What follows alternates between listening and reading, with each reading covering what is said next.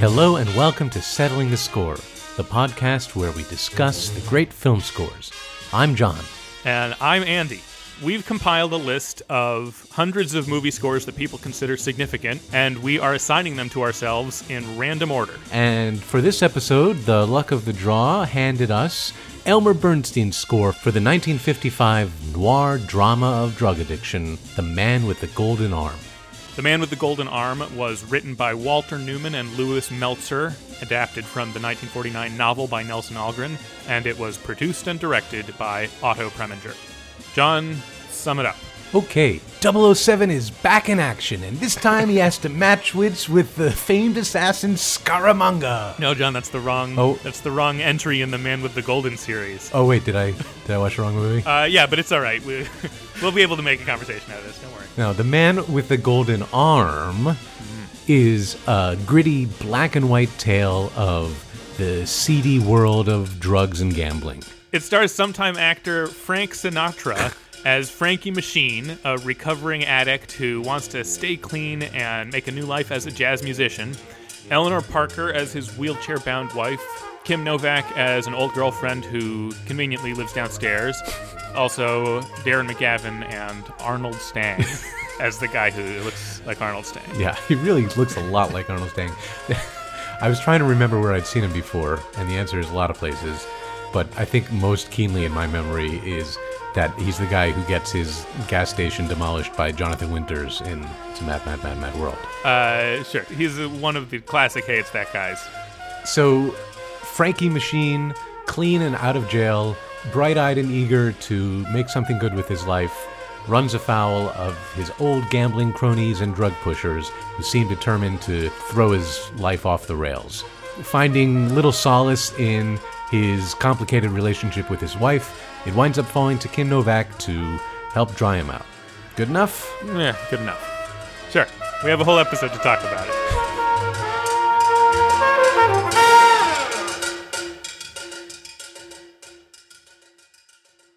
Wow, these images of Arnold Stang that I googled to uh, see if I recognize any other ones are distracting. Like this is a hard face to have on your screen while you're trying to talk. So, in case you're having trouble picturing him, he wears these round Coke bottle glasses and is like the quintessential whiny little dweeb in old time movies. And I heard that he, uh, like, he had a car accident or something like that and had to have surgery near his face or something. He had to have some kind of facial medical work done. And uh, he said to the doctor as he was going under, "For God's sake, don't make me pretty." yeah, he looks like uh, the tortoise and the hare cartoon tortoise. That's right. That's what he looks. Man, I bet that was based on him. I think that that predates him, but uh, What's his name in this movie? Sparrow. Sparrow for no yeah everybody else just calls him punk Yeah, I think all of those names come from the book. What is worth noting is that Frank Sinatra's character Frankie was not named after Frank Sinatra. He's named after the character in the book, Frankie. is his name frankie machine in the book His name in the book is Frankie quote machine unquote Majcinek. He's explicitly Polish in the book, and Machine is uh, his tough guy nickname that's been given to him because it's related to his actual Polish last name, Majcinek. In the movie, however, he is not Polish. He's simply Frank Sinatra. yeah so they just made machine into an actual name guy comes into his apartment and says hello mrs machine to his wife That's right. Yes. There are some indications that maybe some of these people might have some ethnicity and some kind of cultural background. Why is the guy's name Schwiefka? But for the most part, they have scrubbed any real specificity from the source material here. And maybe this is a way into talking about this movie, okay possibly. well let's uh where does it where does it take you andy Well, what do you think of the movie, John? I thought it was all right. You know, it felt very after school specially to me. It seemed like a very special episode of Frank Sinatra. Exactly, it is. Except this is like the first very special episode. Yeah. Like, this sort of laid some of the groundwork for several decades worth of superficial looks at the serious issue of addiction. Yeah, well, it was one of those though.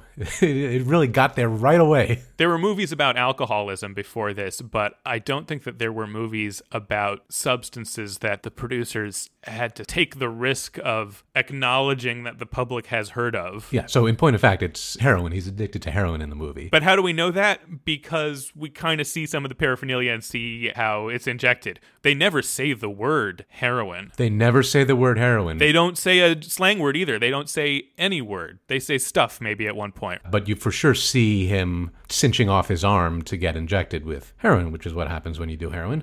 Because of that, the movie was actually originally released without the seal that the Motion Picture Association of America was supposed to, you know, officially issue for each movie because it shows this taboo subject really plainly. And then it was the next year that the production code was changed to finally allow there to be movies that dealt with seedier topics like drugs and prostitution, and things like that. So then it was retroactively awarded the certificate. And I read that the code was changed essentially because this movie was a success and they saw that the tide of public opinion had moved far enough that it was time to change the code, that it was a reaction to the reception of this movie. Yeah, I think that's right. And I think it wound up, you know, in theaters at all because the individual theater chains made the decision to show the movie on their own because they felt that it was of value. It had, you know, a didactic merit to it because it, in fact, showed the catastrophic effects of drug addiction.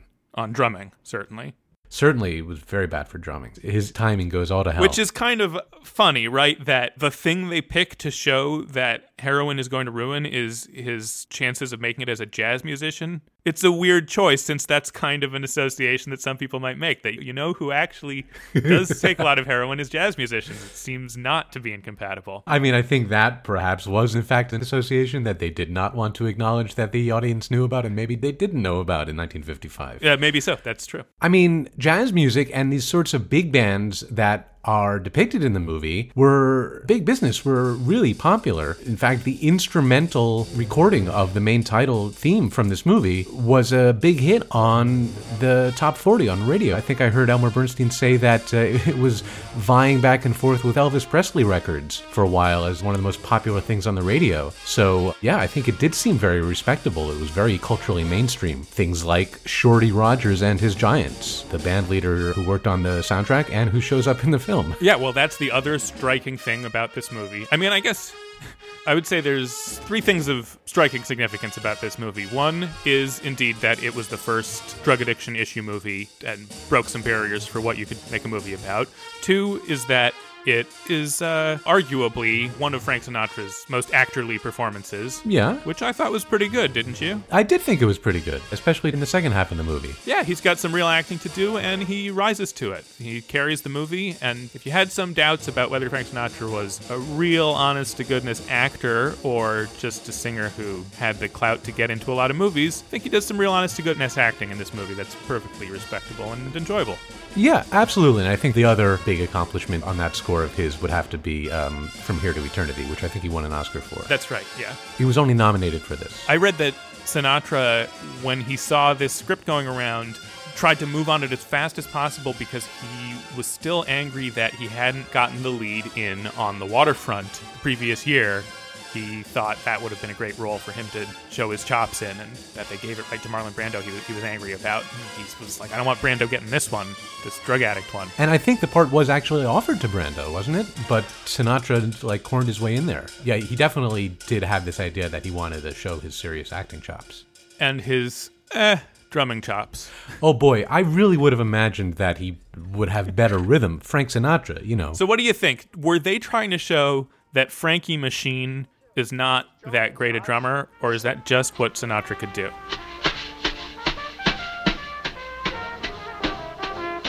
Nice, huh? I was going to ask you the same question. You see shots of him practicing his drums, he's playing along to the radio. He says to his wife, Hey, watch me go. And then he does the most tepid, like one, two, three little drum solo. Uh, and he's like, Eh, eh, pretty good. Listen.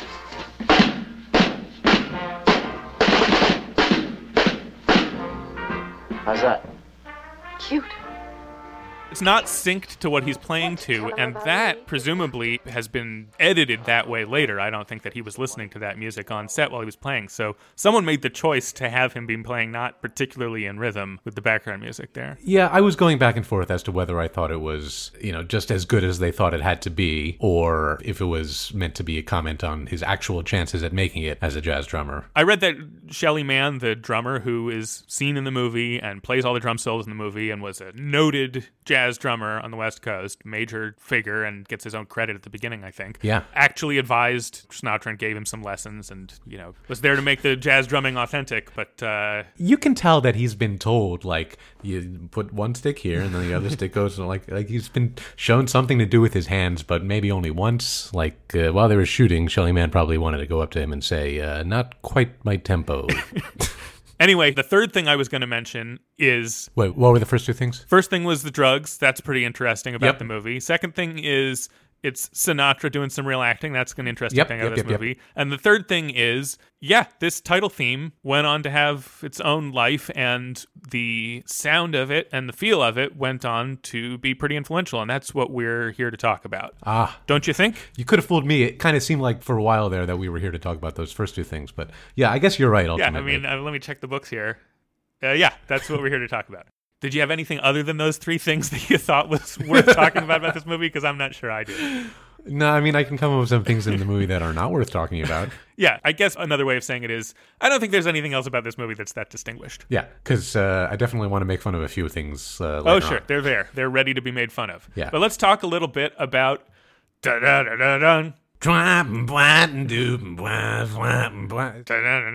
It's cool, right? It's really cool, and the thing I love about it right away, right off the bat, is the first thing you hear is this fast hi hat. Like there's whatever it is, four bars of that, and then you'll think, okay, that's the rhythm. but no. Then the music proper starts, and it's a totally different rhythm, much slower. It's half that rhythm. Which does it not sound to you like General Cinemas? That's what I hear.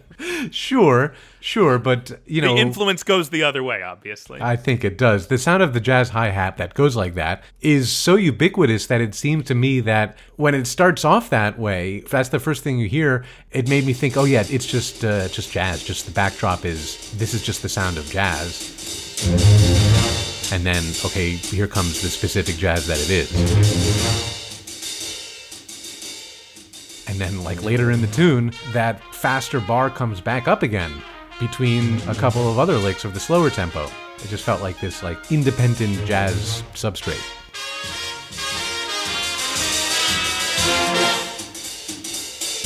to me, that moment, I also love it. I'm glad you're talking about it. I wanted to make sure to talk about this thing that happens in the first two seconds of the movie is that it feels like.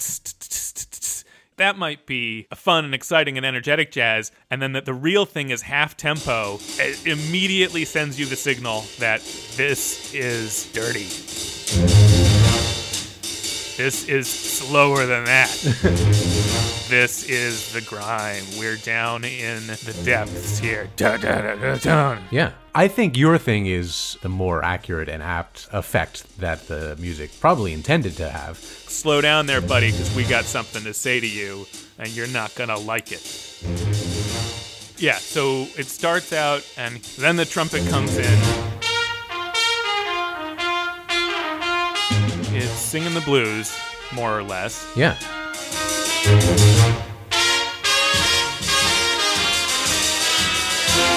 Now, does that thing come back? My impression was that it pretty much doesn't. The blah blah doo doo doo doo doo. Yeah. He doesn't really use that theme as a theme. He uses the second half of this main title as a theme.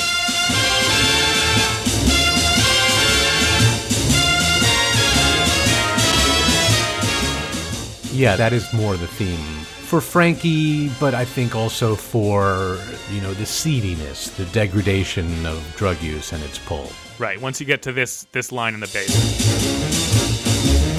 Right. and then what the brass is doing here. Here's the full Frankie machine.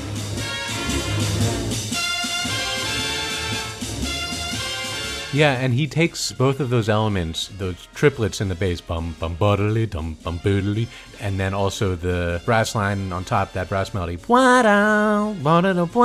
and he runs with both of those in different directions. Yeah, and the third thing too, the kind of spiraling figure that's in between them there, da, sort of the average of the two.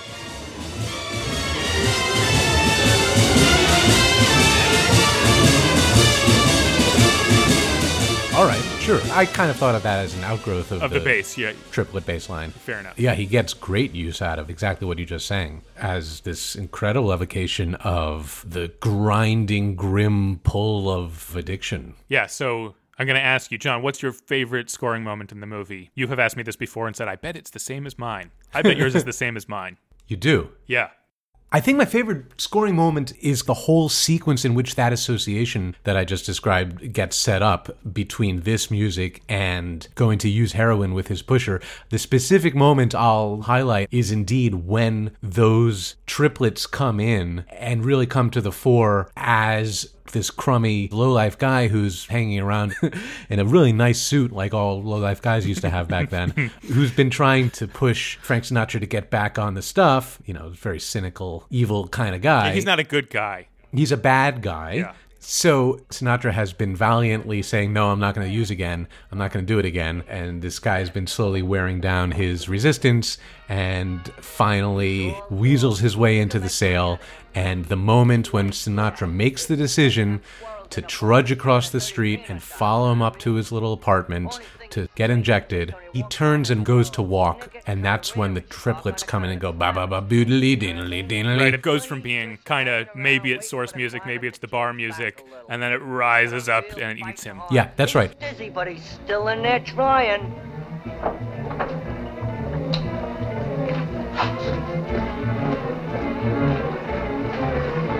Take the dog up to Zosh. Frankie, can I go with you? No.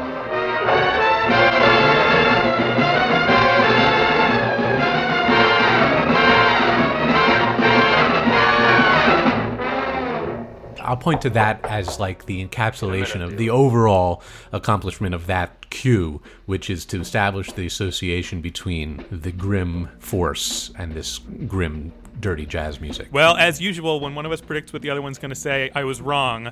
That was not. I have a second guess as to what you think. okay, The- what's your second guess as to what I thought you would say? Are you gonna say, Are you gonna say when he goes up into the apartment and starts pulling the drug paraphernalia out of the drawer and putting it down on top of the bureau with a big brass hit, pwah, pwah, every time he puts a thing down? Is that your? Was that it? No, that was that part is actually kind of funny because that's kind of like take that censor. Look what we're showing. Oh my God, shock chord. Can you believe how close to the edge of censorship we're coming here? Those shock chords, because they're not shocking to the characters in the scene. That's true. They're shocking to you, the 1955 audience. So I thought those chords were pretty funny. All right. No, my favorite piece of scoring is when, much later in the movie, Frankie goes back to his room exhausted after a long night of gambling. Oh, and- that's so great too. I could easily have picked that. It's the same idea. Yeah, well, I think that this is an even better showcase for what Albert Bernstein gets done in this movie because he goes, he gets in bed, he needs his sleep, he's gonna lie down, and then something is wrong. And da da da da da da da da da da starts rising up on him.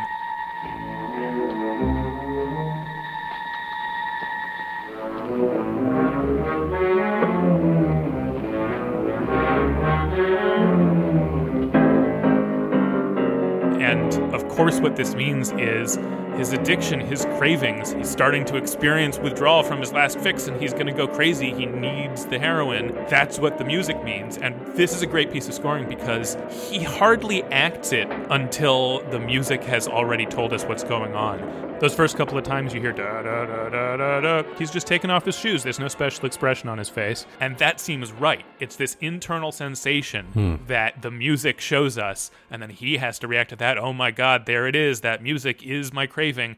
And it sounds right and feels right. And at that moment, I thought, like, yeah, this score has something special to do in that one scene. I really thought you were going to say that scene, John. I really thought it. Well, uh, you know what? I, I hold that to be a co-equal favorite. It's the same association. It's the same move. Uh, you're right to point out that it's even more featured in that spot because it emerges out of some Pretty music, yeah. some pretty music, some going to sleep music. Very Elmer Bernstein, very Copland-esque kind of. These peaceful, open intervals.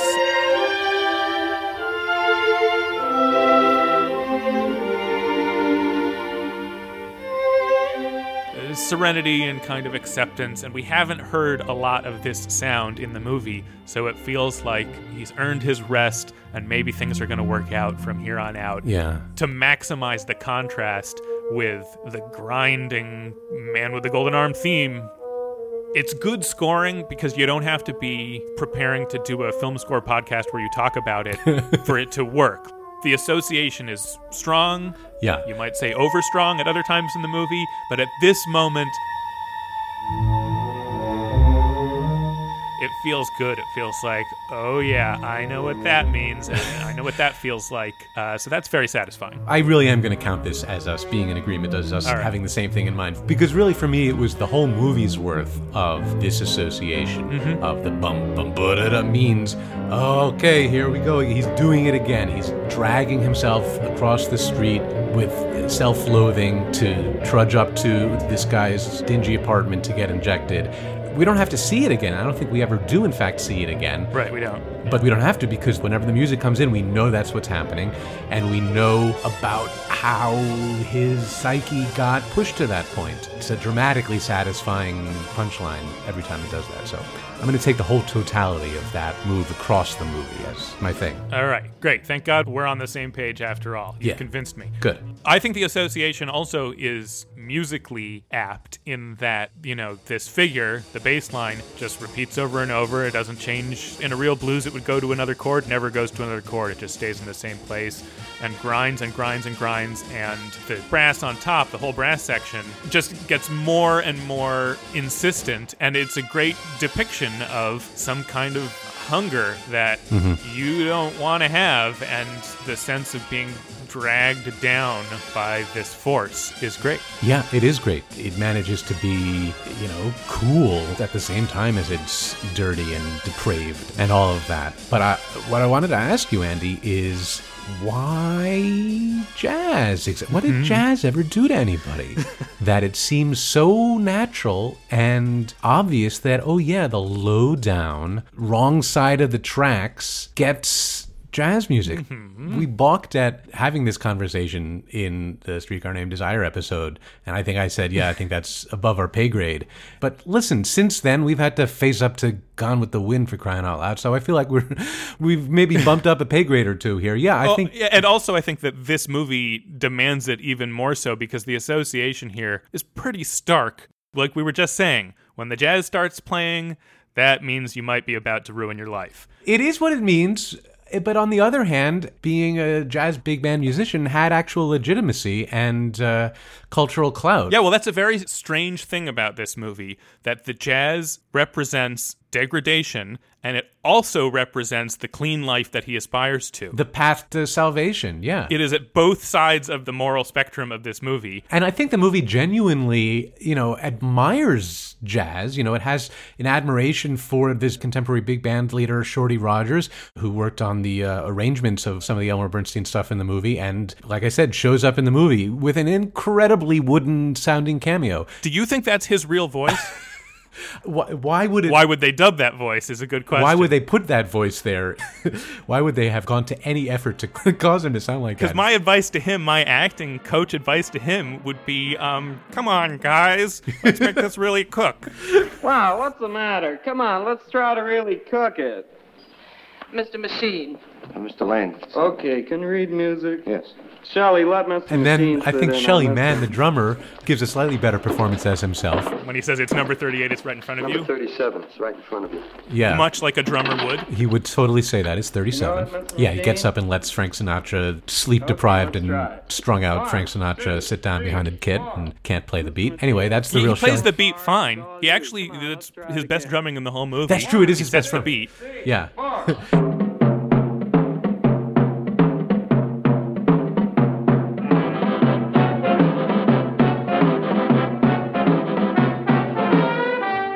but then he starts getting the he gets the shakes.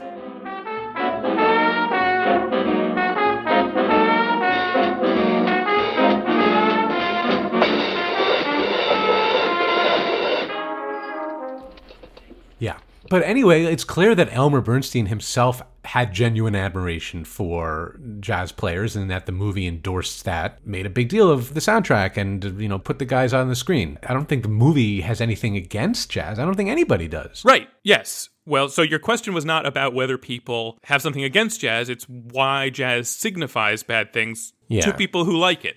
And what you're getting at, and what we were sort of getting at in the Streetcar Named Desire conversation, is that, yeah, that derives from a racial prejudice and a class prejudice. There's like, that's just true. Yeah, I guess that's what I was getting at. And yeah, of course it is. of course it's that. That's the answer. But I mean, I think it's that, and I think it's more than that. I think it's complicated. Uh, I was flipping through this book called Jazz Noir by David Butler, which is basically about this, about these associations and their history. And he talks about how prejudices are generally in the form of big dualities, like mind versus body, and, you know, civilization versus nature.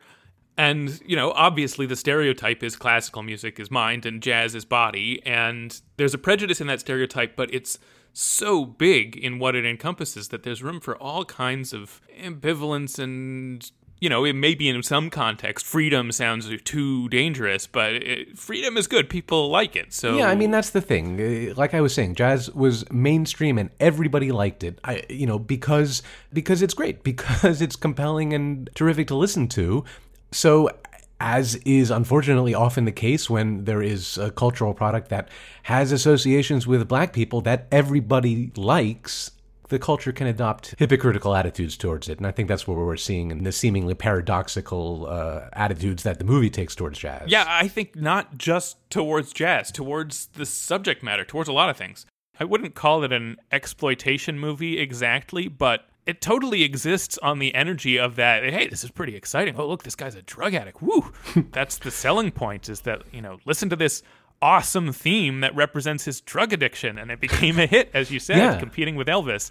Also, I think it's just worth noting in that book I mentioned, the guy points out that the association of jazz with noir, noir in the sort of broader sense that includes this movie, not just Sam Spade movies, but movies of the city with a kind of jaded worldview. We now think of jazz being their natural musical accompaniment, but that association really didn't exist in the 40s only started to come into existence in the 50s and mostly is kind of a retroactive associate. You know, when Jerry Goldsmith did that jazzy trumpet in Chinatown as a throwback, it's a fairly anachronistic throwback. A movie from the 40s that was about the stuff Chinatown is about would not have had a jazzy score. It would have had a uh, Miklos Rozsa score. You know, it Yeah. would have had a European score. yeah. Rozsa scored a bunch of those movies. And yeah, that the use of jazz in these kinds of movies really doesn't come until after the studio system starts to soften in the 50s. I think it's no coincidence that it was around this same time when film scoring also got more dissonant in the high classical atonalist direction that we talked about in Planet of the Apes. The first scores that started to have those kinds of edgy qualities were being written around this time. And I think it's part of the same movement toward expanding what is permissible, aesthetically permissible. And so there's a prejudice inherent in the fact that jazz was ever less permissible than European music. I think it should also be said that in America in the 50s, 1955 when this movie came out, jazz was super popular mainstream. The, you know, big jazz figures of the day were superstars and Yeah, it should also be pointed out that the jazz musicians who are in this and whose style influenced this style, the guy whose book I was flipping through says that the style of Man with the Golden Arm and then the scores that come in the next 10 years, this whole field of what we call crime jazz now sometimes, mm-hmm. Peter Gunn that sounds like this, and Sure, sure. tons of scores that this style which has this very cutting massed brass section is associated with uh, in particular he singles out stan kenton who shelly manne and shorty rogers both worked for and also the woody herman band that these guys played with which were west coast white big bands. On the other hand, he points out Duke Ellington really wanted to score a movie, wrote some letters to movie producers saying, I'm Duke Ellington, you've probably heard of me, and I'd love to score a movie. I'd do it for no pay, and they didn't bite. And he didn't actually end up scoring a movie until another Otto Preminger movie, uh, Anatomy of a Murder in 1959, which I believe is in the bucket. It's in the bucket. And may show up someday. May indeed. That would be cool. But even in the embrace of jazz, you know, the actual racism was, yeah, none of these people are black, but the music itself, yeah, is embraced. Yep. There's definitely a whole lot of racism going on, but I, I want to say this for jazz. It has, like we've been saying, this impression that it is the looser cousin of the straight laced classical world. I think that to a large extent, that is an aesthetic vibe that it is able to give the listener, which is a lie, because jazz, in fact, is very rule bound, is very regimented and strict in how to make it sound right. I remember in school when we were being given assignments to write music for this kind of a thing and that kind of a thing, and basically we could do whatever we wanted. The teachers kept saying, Yeah, you know, anything goes, you can make anything work. And then came the time when we had the assignment to do like a jazz big band chart, and the same guy said, Oh no, now now you have to follow the rules.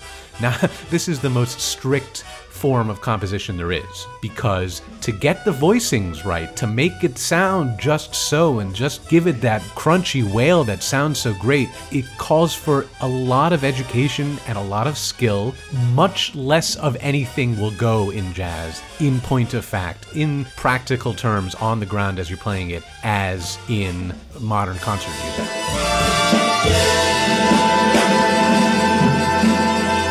That kind of specialization that writing these kinds of charts required. I mean, it's not just anybody who can do this. It's a craft that is its own thing that you kind of need separate education for it. One of the reasons why I'm so impressed with Elmer Bernstein writing the score, yes, he had help with the arrangements, which he's very upfront about uh, acknowledging, very proudly acknowledges the input from Shorty Rogers and Shelly Manne. But for him to be able to compose in this style, I mean, he wrote out all those chords, he decided what all those sweet dissonances were going to be, is astonishing to me because he wasn't really himself a jazz guy. He was classically trained, and, you know, his father played a lot of jazz records in the house, and so he had it in his ears, but he did not have the specialized experience and training. And being able to kind of reverse engineer his way to sounding great with it, I think, is uh, you know yet another sign of his genius. Yeah, I agree. We said it. You know, we've talked about Elmer Bernstein on two prior episodes, and we said both times, and it merits saying again, he had incredible stylistic range Yeah. in terms of movies and types of scores he wrote for those movies. This is just like a completely different field of his output that we're touching on here than what were the prior ones. To Kill a Mockingbird, yeah. absolutely nothing to do with this. And The Magnificent Seven. Magnificent Seven, again, a whole other dimension from this. yeah. On the other hand, you can hear there are through lines of his musical personality. You know, I actually heard a couple of moments in this score that seemed to very strikingly remind me of each of those previous two scores that we've discussed that you just mentioned. I bet your Mockingbird moment was probably when Kim Novak falls asleep That's the one. and we hear some delicate lullaby version of her little theme. That's right. Piano with a little sort of lilting That's right. waltz with her theme.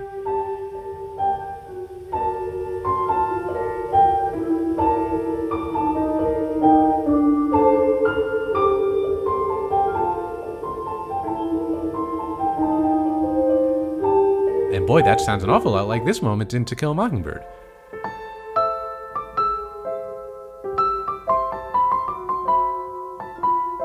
Many moments in To Kill a Mockingbird. And I bet your Magnificent Seven moment Uh-huh, uh-huh, uh-huh. was there are several of these, but I bet it was the moment when he uh, comes to bang on the door. He's coming after her, and there's kind of uh, pulsing accompaniment, and it's kind of the same rhythmic pulse as you hear throughout Magnificent Seven. Is that it?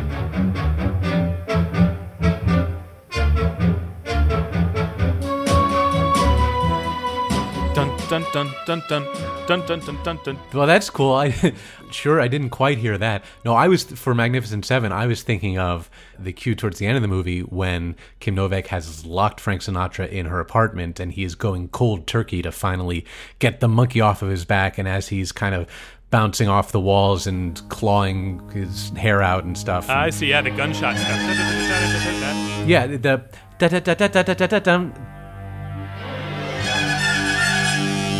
Doesn't that sound like the thing for uh, the bad guys in Magnificent Seven? I mean, this is what I'm saying. Elmer Bernstein went to all these different places, but he didn't disappear as he went to them. He had a specific musical personality. It comes through. Uh, He always had a kind of an emotional tone of being personable, kind of. His music always feels like it has heart. Yeah. It always feels like it has desire to be communicative and be uh, a storyteller and not a background. He was versatile, but not a chameleon. He he's there. The DVD of this movie includes an extra, which is an interview with Elmer Bernstein, which it covers a wide range of stuff in his career, and the interview asks him about all kinds of stuff. But there's a couple sentences right towards the end of the interview that maybe is even worth playing here on the show, where he's talking about when he first addresses himself to a movie and starts to think about what the music should do. It's like trying to suss out a stranger, you know. You meet a stranger and you want to know what are they about, you know, who are they, you know. And that's what you try to do with the film. What is this film about? If there's going to be music in this film, why should there be music in this film? If there's going to be music in this film, what's the music supposed to do? So I spend a lot of time in that kind of thought.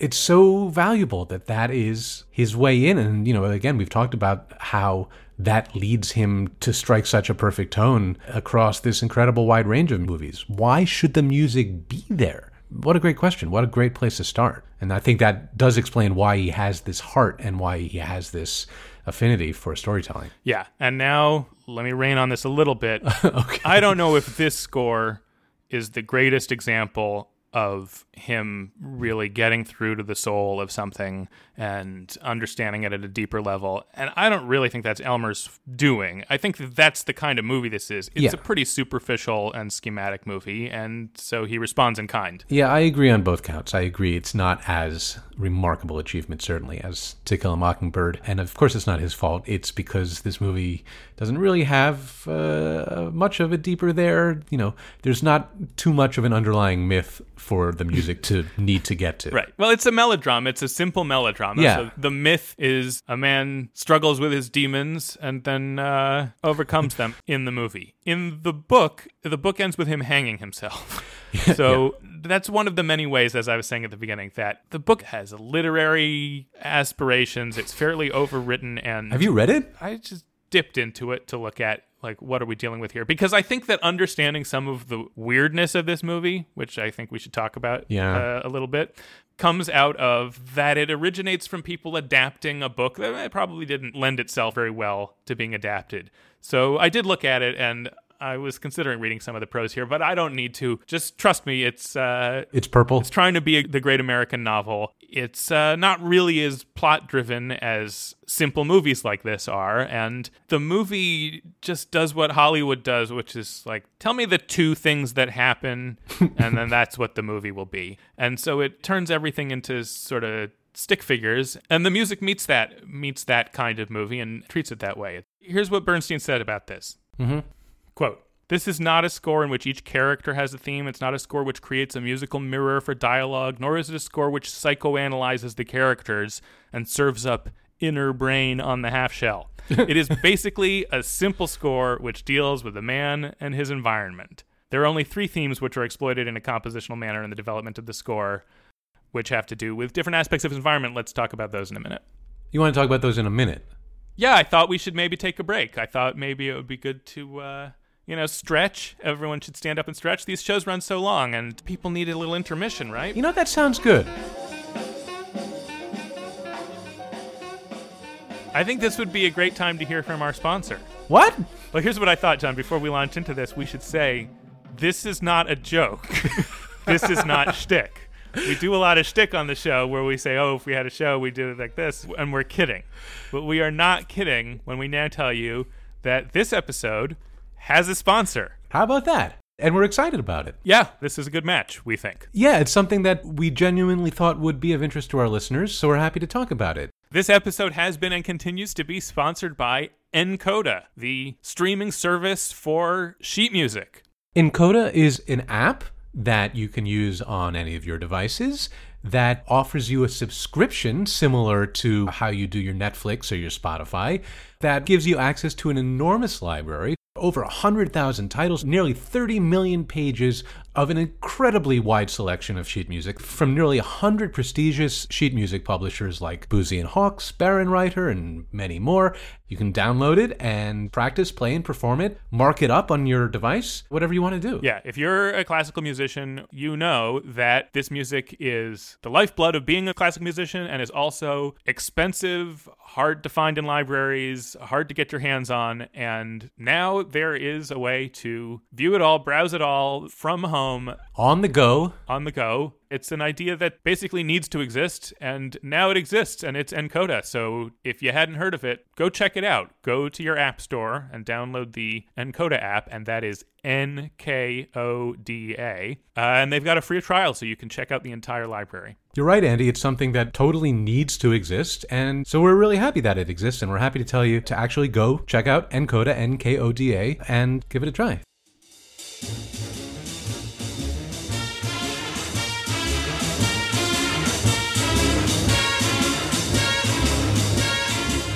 All right, so Andy, you were just reading that quote from Elmer Bernstein where he says that there are three different themes that he uses in this score. One of them is that opening main title track. Which he describes as being a theme about, back to the quote here, Uh-huh. Frank's relationship to his general environment, his job as a dealer in a cheap poker joint, to his fight against the dope habit, to the pusher who sells him the stuff, to the street itself. That's Elmer Bernstein's caption for the main theme. So we've kind of hinted at what some of the other musical material in the movie is. How does he list them? Two, Frank's relationship to his home environment. His neurotic wife, who feigns a debilitating illness in order to hold him. To the shabby flat with its lower depth inhabitants. To his own guilty lack of love for his wife. That is his theme, too. Okay. And he's referring to this theme.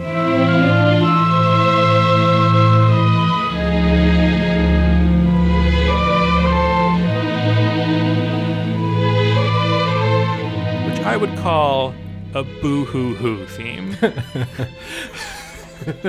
That's pretty good. Yeah, so we hear this. I think interestingly, we hear the beginning of this. The intro starts on the shot of Frank Sinatra at the top of the stairs before he goes into the apartment, before we, the audience, know what's waiting for him inside. So that the entrance there really tells you that this is about his outlook, his attitude towards what's behind the door. And then turns out what's behind the door is his wheelchair bound wife with a cake welcoming him back from prison. Frankie? Oh, Frankie. Oh, Frankie. Oh.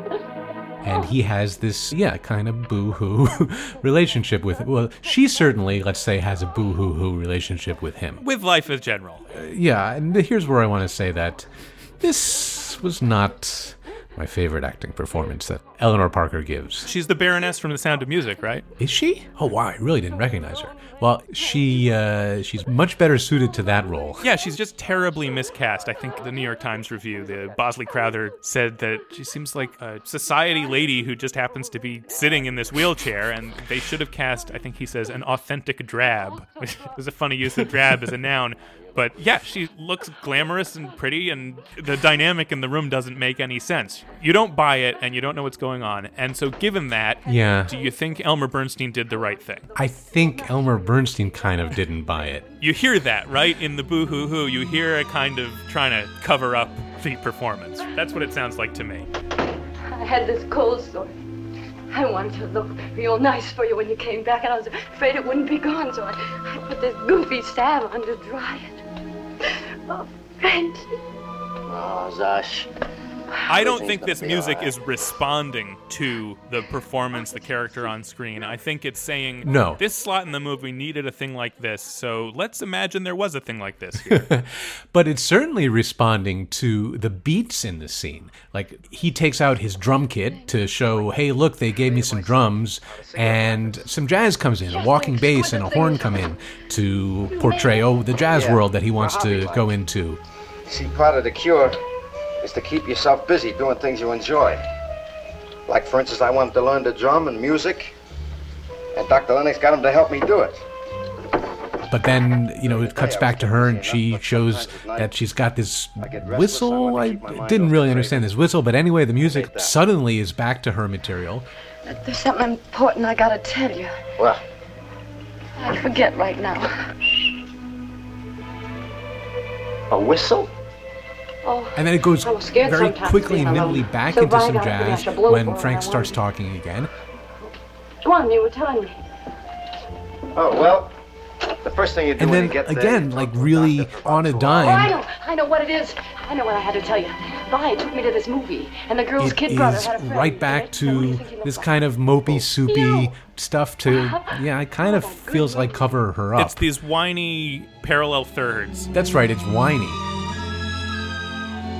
It's supposed to sound like a pleading. It's just a maximum pathetic to do these sliding parallel thirds that never quite settle into what the bass is doing because they're doing little chromatic.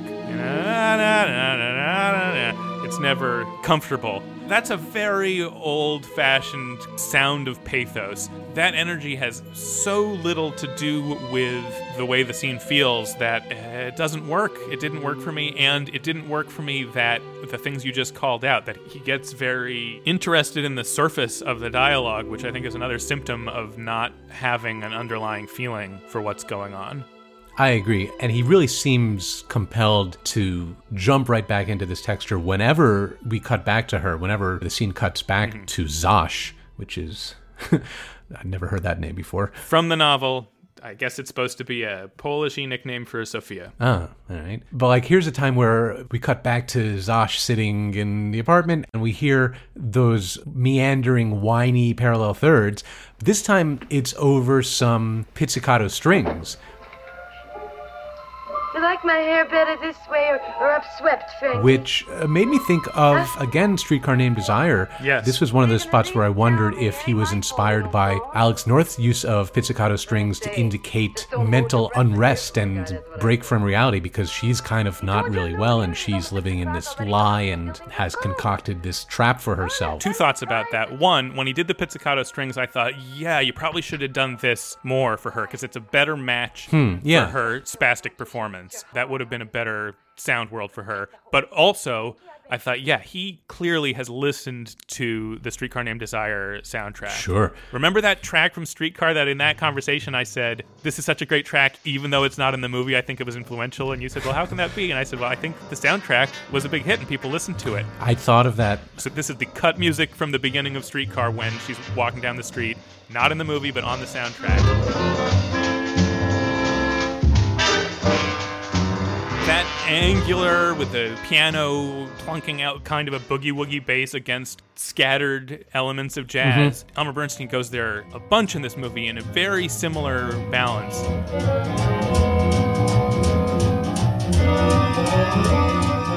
Also, just in passing, I know this is really a footnote to the Streetcar Named Desire conversation, but found in my reading that I was right that that album was significant. I found a quote where Miles Davis said, You know, the best thing I've heard in a long time? Alex North's music for a streetcar named Desire. That's a wild record. If anybody's going to be able to write for strings in the jazz idiom or something near to it, it'll be North. I recommend everyone hearing that music. yeah man that's right miles I think everyone heard that music, and I definitely think Elmer Bernstein heard that music. Yeah. So, yes, I don't think that that connection is coincidental at all. Anyway, the Zosh theme, I think this is a case of trying to compensate for flaws and just calling attention to them. yeah all right i think he succeeds a little bit better with the theme that's basically associated with the other woman in the movie with kim novak's character molly All right, so here's to finish Bernstein's own rundown of his themes. The third mm-hmm. theme characterizes, quote, Frank's relationship with the other woman, who is a symbol to him of love and the better life. Such small hopes as he has from time to time, and his chance of making it away from the habit and even the neighborhood and its hold on him. Yeah, so that's this theme.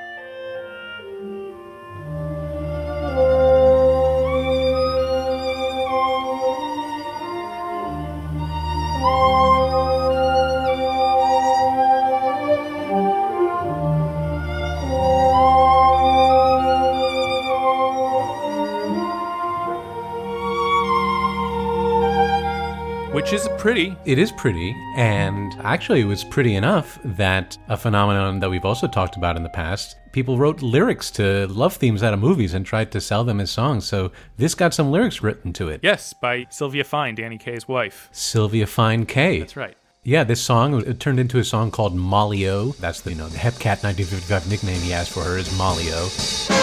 Molly with her green eyes and her fair hair. I love her so, Molly. Okay, but the actual theme in the movie, True Confessions, John, did you hear this theme when you were watching the movie? Yeah, I did. Oh, really? All right. Well, I didn't. I didn't hear it until I went back and listened to the soundtrack. I clocked it because yeah, I noticed it as something new, something you know, a different material. I couldn't really tell what was happening musically other than just the general vibe getting softer and gentler. Is it bad? Not too bad. You know, a lot of movies have obligatory love themes or, you know, mm-hmm. the woman theme. Right. There's got to be a feminine theme to go with the masculine theme because that's how musical scores should be formed. And that's what this felt like to me because I don't know what Kim Novak's character cares about or is all about. There's very little going on there. Also, this music shows up the first time we hear it. I think it's in some radio music. It's a pop arrangement, and then it comes out into the room. I really did not follow that that's what was happening. Should have heard what I did with Perdido a little while ago. Good, huh? I hope the neighbors liked it too. Oh gosh, I don't think I'd followed that. good, isn't it? That trick happens a bunch in the movie. I mean, we already mentioned how the main title track kind of gets used quasi as source music. Like you hear it just in the opening scene when he's sitting in the bar. The tune that he goes to audition playing drums on, the tune that, you know, we see the real Shelly Manne and the real Shorty Rogers performing, is kind of loosely based on the main theme, isn't it? Da, da, da, da, da, da, da, da. Yeah, you're right. Yeah, it is. Because it's kind of da da da da da. You're right. It's a variant of it. Yeah, it's a variant on that, and it's got to be intentional. And uh, then cruelly later on in the movie, when he's drying out in Kim Novak's closet, she's locked him in there as a last resort, and she goes to turn on the radio to drown out his pounding. And the same track is playing on the radio.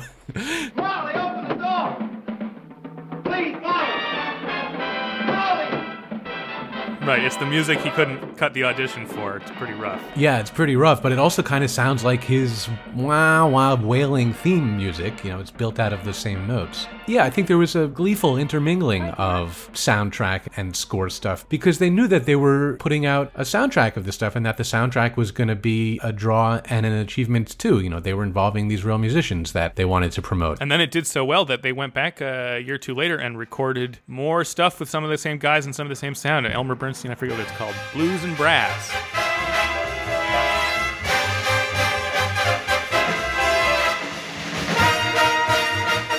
He had a couple of these albums because he had this sort of name as a guy who did some cool jazz music.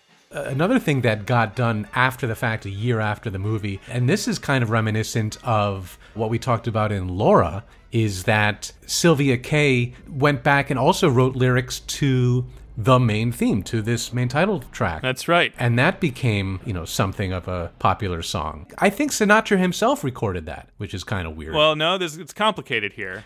oh, oh, that's right. He recorded. All right, so they got to untangle this. What do you think the lyrics to "The Man with the Golden Arm" would be? Probably like, "He's a man with a golden arm." No, that's silly. That's like a joke John would make on the show. Oh, you mean like this?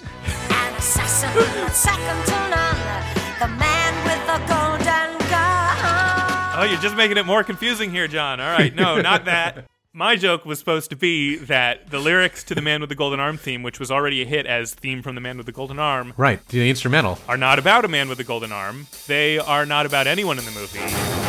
Delilah was a high flying flutie. They are about Delilah. Delilah Jones. Don't phone her, there isn't any more. Delilah, Delilah Jones. Because that tune sounds like someone saying Delilah, and that is good enough for radio. We talk so much about the meanings of these themes and what they sound like, and then you just change it to say, well, we're actually singing about Delilah Jones. Oh, all right. Delilah, she let a no good guy beguile her. But here's the complication. There is a stupid song where they sing "The Man with the Golden Arm." that song exists. That song was going to be used to promote the movie, and then they basically backed away from doing that. Yeah, that was written by the songwriting pair Cahn and Van Heusen, who wrote a lot of the classic Sinatra Rat Pack songs. And they wrote a song for him to sing, you know, the theme song to his own movie, but yeah, they didn't use it. And no one's really sadder than the man with a golden arm.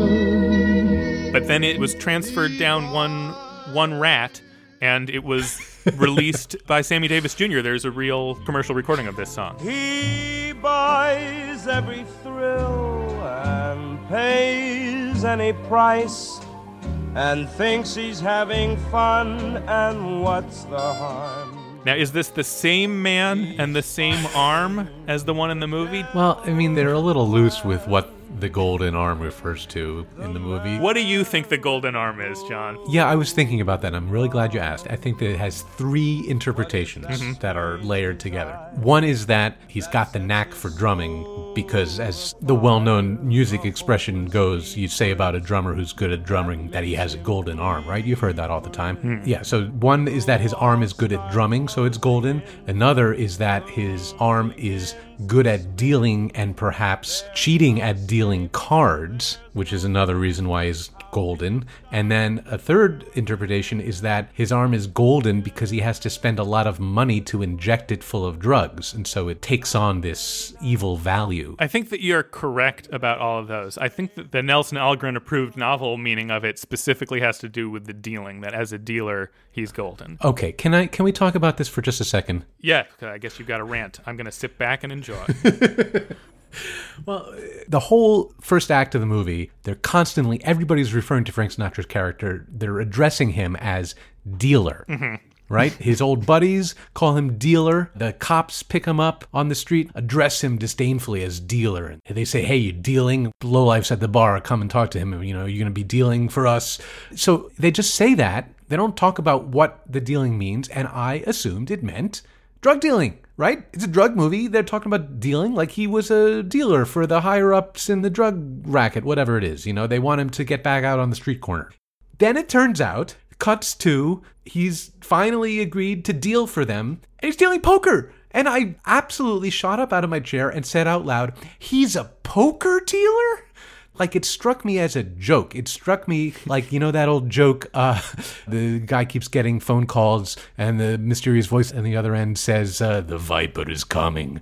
Uh, oh no, the viper is coming, and then yeah, the Viper turns out to be Frank Sinatra. yeah, Frank Sinatra rings the guy's doorbell, and finally he says, "I'm the viper. I'm here to vipe your windows." Ha ha ha! It's benign after all. Like what? That's the dealing you were talking about this whole time is a poker dealer, and then. Boy, this really didn't make any sense to me that he's a. Why do they need. Look, if this was really how underground card games were run in the 50s, then I am surprised to learn that. But I am really skeptical that the way it worked is that big time gamblers who wanted to play poker, instead of just dealing for themselves, which anybody can do, which is not hard, and uh, you know you pass the deal around whenever you play poker anyway but instead of just doing that they had to go to this special place where this one guy was going to deal for them. Then later in the movie it turns out not only is he just dealing the cards he's playing against the other gamblers as the house like he's making the bets against him Well, that's what I took it to mean. I thought that's what he was golden at was actually playing. So if he's known as being the best dealer, then why would the big gamblers want to play against the good poker player? Like that that is a great question about that he he you know imparts esteem to this particular poker game and everyone wants to play him. Yeah. You're right. It doesn't make any sense. oh, it really doesn't make sense. when he shows back up, they should be like, "We're doing just fine with Schwiefka here." yeah, that's right. They're beating the other guy. Like, why does anybody want to go back and play at the game where the guy is like a professional player and playing against you and is good at it? It's that golden arm. I think they can't resist the lure Yeah. of that golden arm. And then, of course, every single bet is a string bet, which I guess wasn't really a rule back then, but still it galls me. All right. Um, I just did a little uh, research while you were going off about dealer. Thank you. I've used the uh, Google Books Ngram viewer about how frequently a word appears, used the phrase drug dealer in the published corpus, and it seems to have been extremely rare until the late 60s and then rockets up. So I bet the word dealer was not strongly associated with drug dealers at this point. Yeah, okay, fine. Fair enough. I was under a misapprehension as I was watching, but that is that is the effect it had on me. Yeah, As you point out, even if you move the other meaning of dealer aside, it doesn't make sense the way that they're making poker dealer be like that's the thing you were born to do. Yeah. I've never heard of that before.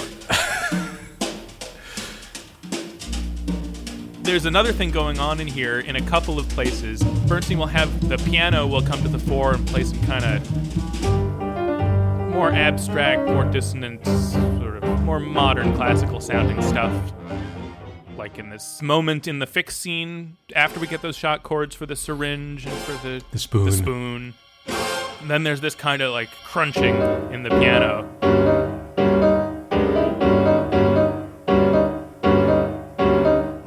The world of modern sounds, modern feelings. He also goes to a similar place for a chase scene later, a running scene at least. Oh yeah, when Kim Novak runs out of the club and he runs across the street after her. That, that was cool. Yeah, and we got this kind of syncopated, chunky thing.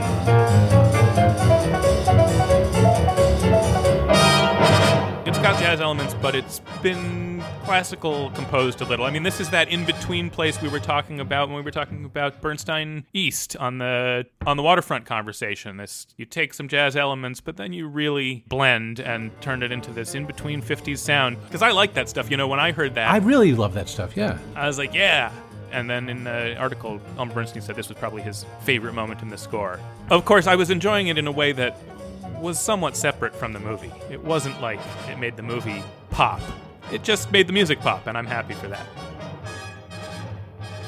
A cool moment for using the jazz is in the middle of the cold turkey drying out sequence where he doesn't have any drugs in the room with him, but he goes through the motions kind of frantically Oh, yeah. of getting his arm ready. And this compulsive miming of his addictive behavior gets one of the Shelly Manne solos. It gets a wild jazz drum solo. I thought that was a nice conceptual link of this choppy consistency of a drum solo and the choppiness of that overall sequence and what's going on. He has the motions, but not the substance of the thing, and it's just the drum. That felt like the right association.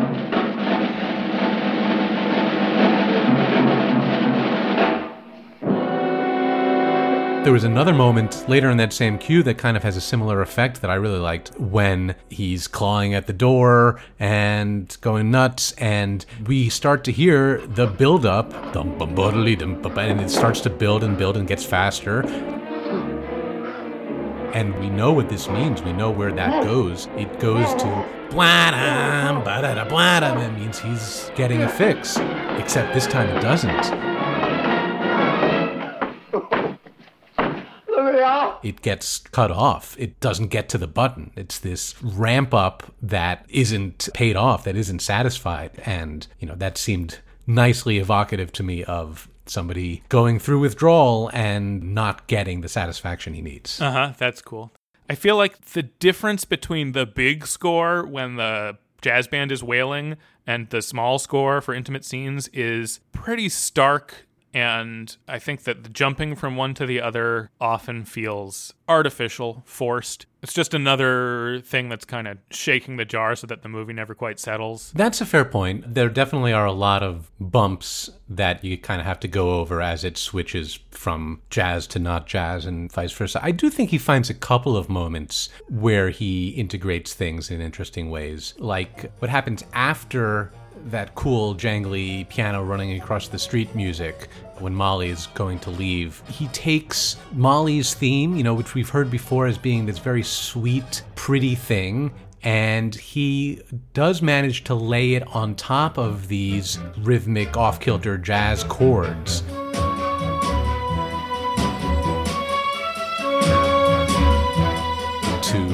kind of mix the two headspaces to put her for a moment in this rough and tumble world.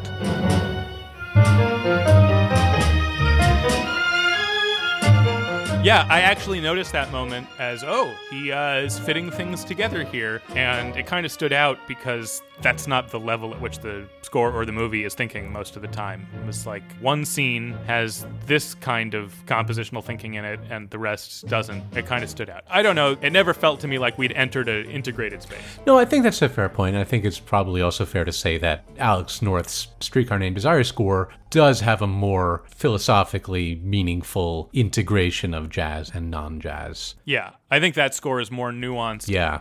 At a purely musical level and also at a dramatic scoring level. It's just more complex. Sure. It's more complex and it's, you know, it's the Tennessee Williams play. It's a better source material than this movie. Yeah, and a better adaptation. I mean, to be fair to it, we talked about Alex North with Streetcar really initiating the idea that you could have jazz elements in film scores. This one, it's four years later, really is a landmark in that progress. And I gave little shout outs earlier to later stuff in the crime jazz genre, which becomes just a huge chunk of what Hollywood is putting out is scored with music that kind of descends from this music. So Mhm. it's certainly important in that respect. I don't think that it's mistakenly on these lists, but as a score in itself, it doesn't do a lot that you haven't already seen by the time you've seen the main title. I agree. I feel like this score in this movie definitely didn't gel together into an overall experience at the level, certainly, of a To Kill a Mockingbird, but I think also of many other Elmer Bernstein scores. And again, it has nothing to do with Elmer Bernstein. I just think there wasn't too much there for it to do, with the exception of what you know we both said is the real big achievement of this movie the big main title theme and the way that it gets tied to the drug addiction and the jonesing for the hit that the drug addict needs. I thought that was a really special association and a powerful use of film music. And then, yeah, I agree. The stuff for the two different women is a little bit here and there. And yeah, I also was sort of paying attention to the music a little bit outside of the movie as well. You know, I think that's just kind of the movie it is. Yeah. I guess that's my closing statement. Yeah, my closing statement is that this is some solidly good music Yeah. that constitutes a pretty good score for an okay movie. All right, I can sign off on that. It sounds better on the soundtrack. I'm not surprised that the soundtrack did well. Get yourself this soundtrack. It is a good and fun listen. Yeah, it is. The school of scoring that this is an early instance of is a cool school of scoring. Yes. I enjoy watching those movies, and I enjoyed this movie more than I expected to. It just wasn't a particularly interesting kind of enjoyment. It was just uh, one of those, as you've said before. Yeah. But you know what that title does? It lets Saul Bass make a little logo for this movie of a Uh-huh. jaggedy arm, which is awesome. Oh, sure. Definitely an awesome jaggedy arm. Was this actually the first movie that Saul Bass did animated opening title sequence for? I think it may have been. It's one of his first. It's not his very first. Okay. But the association with this cool jazz music and his cool cutouts, little abstract Yeah. lines and things, kind of founded the whole title sequence attitude of the 50s and 60s. And for good reason. It's great. Yeah, I think this is now the third movie that we've covered that had a Saul Bass opening titles. Hmm. Vertigo. Yep, Vertigo. Um. Once you're at Vertigo, it's not hard. Oh, Psycho. That's right. Yeah, Psycho too. Oh, this is the third, so those are the only other two. Okay. I thought there were three. I couldn't figure it out.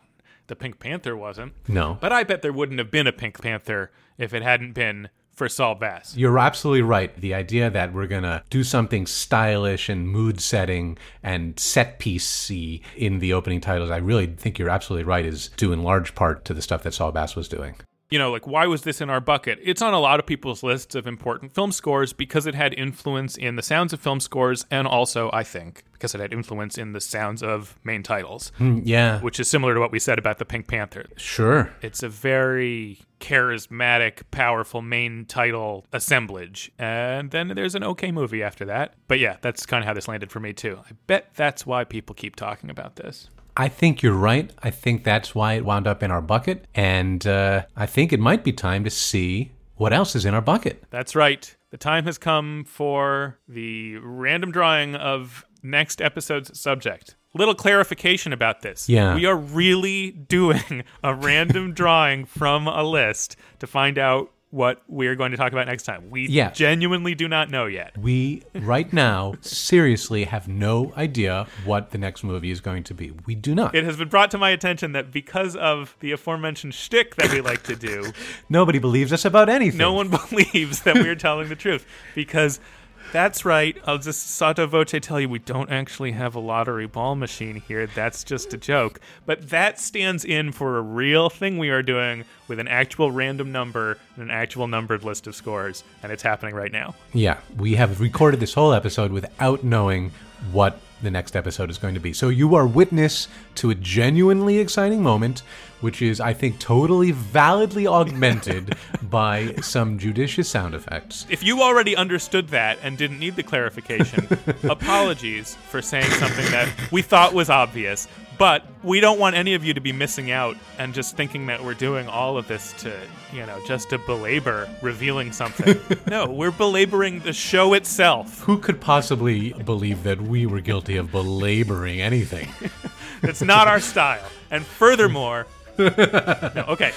All right, Andy, it's your turn to draw. You have the bucket ready? Yes, I have the bucket here, and now I am going to a random number generator, which, for the purposes of radio, we shall hmm. imagine to be this ball machine. Sounds great. Has there been exciting music playing? Oh, there sure has been exciting music playing, and it is some real good, exciting music. yeah.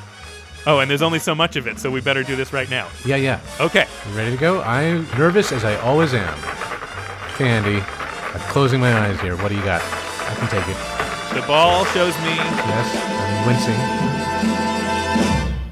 Batman by Danny Elfman, 1989. Oh, okay. Danny Elfman. Well, it was about time we got to Danny Elfman. It is. He's a big figure. He's a big figure, and this is, for various reasons, a big score. Oh, yeah. There are other entry points to Danny Elfman filmography, but this is a fine one. Yeah, it is. And there's a lot of resonance that it has to so many things that are still going around today. Exactly. Did you see this movie when it came out? I think it was deemed a little bit too sordid for me at the age I was in 1989, Yeah. but a few years later I saw it. Yeah, okay. Did you see it when it came out? Yeah, I did actually. I have a very fond memory of my father deciding that he wanted to take me to see it, and he took to heart the rating and he parentally guided me ahead of time and said, you know, Bruce Wayne's gonna, his parents are gonna get killed. You're gonna be okay with that, and then like prepped me for it, and yeah, and then he took me and we had a good time. So I really kind of enjoy remembering that. Oh yeah, it's you're bonding with the uh, MPAA. That's right.